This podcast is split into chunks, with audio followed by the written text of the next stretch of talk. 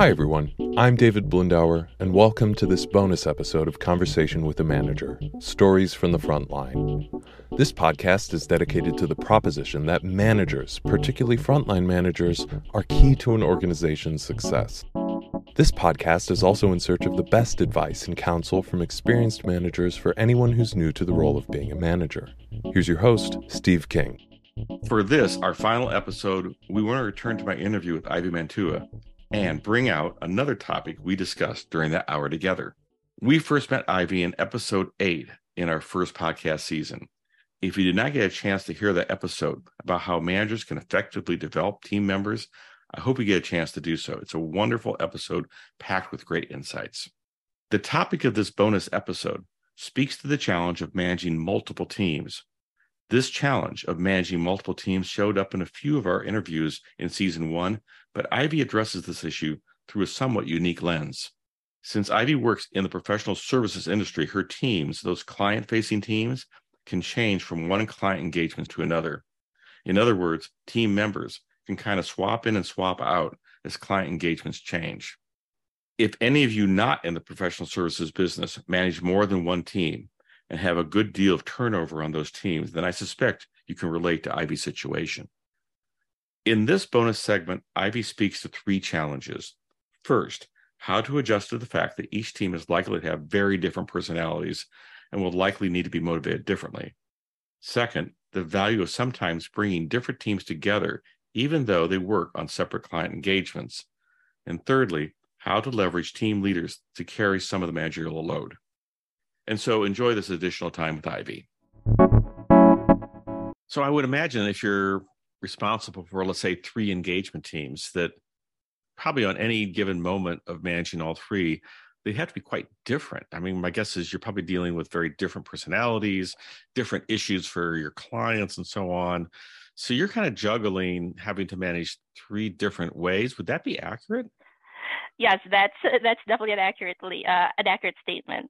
Um, there's definitely a lot of um, psychology and trying to understand how each um, you know operate like what their mindsets are um, their motivation to work on the project and also understanding what they really want to get out of the project too like what's the incentive and making them understand um, how how they can be more effective um, and efficient to be able to you know just help them achieve their goals like after all of the projects that they've been working with me.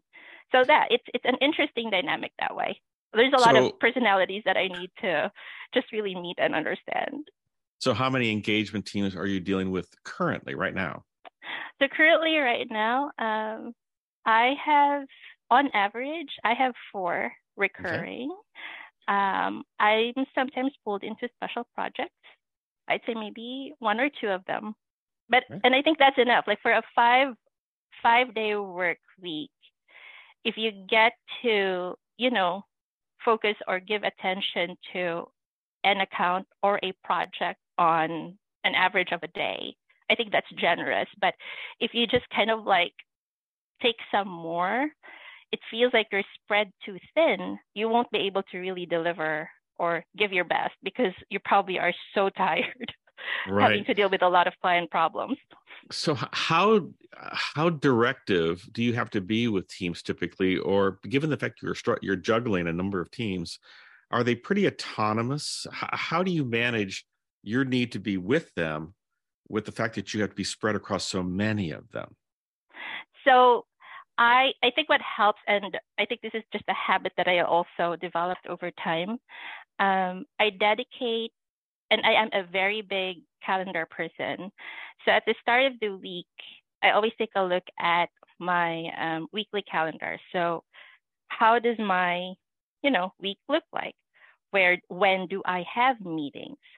So based on that, I will dedicate intentionally a day for each project where I could be focusing on this more but if there is some sort of like a fire drill for another account, I also make sure that I have a, I actually have a manager. Now I am actually working with a manager who I trust that, you know, can also run the show. Like if there's a need to kind of like, hey, we need a stopper here, can you cover for me?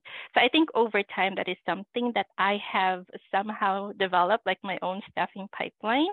Yeah. And I think it helped that, you know, I've been working with a good number of people and be able to establish relationships with them. So in that way, um, when push comes to shove, there are people who can back you up. So, so the, the man, so the manager you just mentioned, the one that kind of steps in if you're not there, is this a person who could step into any one of the teams, or is this a person, a different one for each team?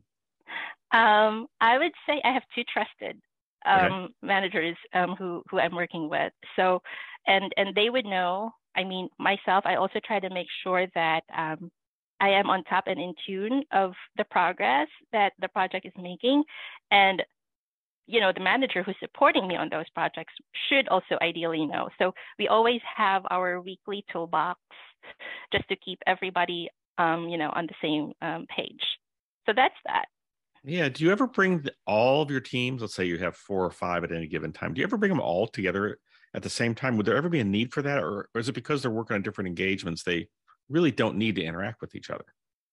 Um, they need to interact especially um, you know we are in this um, COVID era, right? So, right. Um, what I noticed is that there is more yearning in really connecting more with teammates, regardless of what projects they're working on. Because I think for a good couple of years, people have just been seeing each other like this, like on screen. Right. right. Um, and and they're like, you know what? Maybe a day a week or maybe two days a week can we just maybe catch up in the office and talk? Like it doesn't have to be so uptight and have to be talking about all of our risk projects but you know just kind of like catching up and maybe having lunch together. So they do interact um, to a certain extent but not necessarily having to talk about projects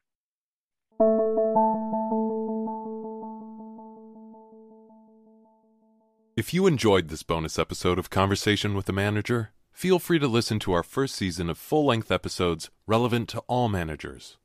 We are happy to let all of you, our listeners, know that the second season of Conversation with a Manager Stories from the Front Line is just around the corner. Two weeks from now, on October 16th, we will begin a new season with new full length episodes.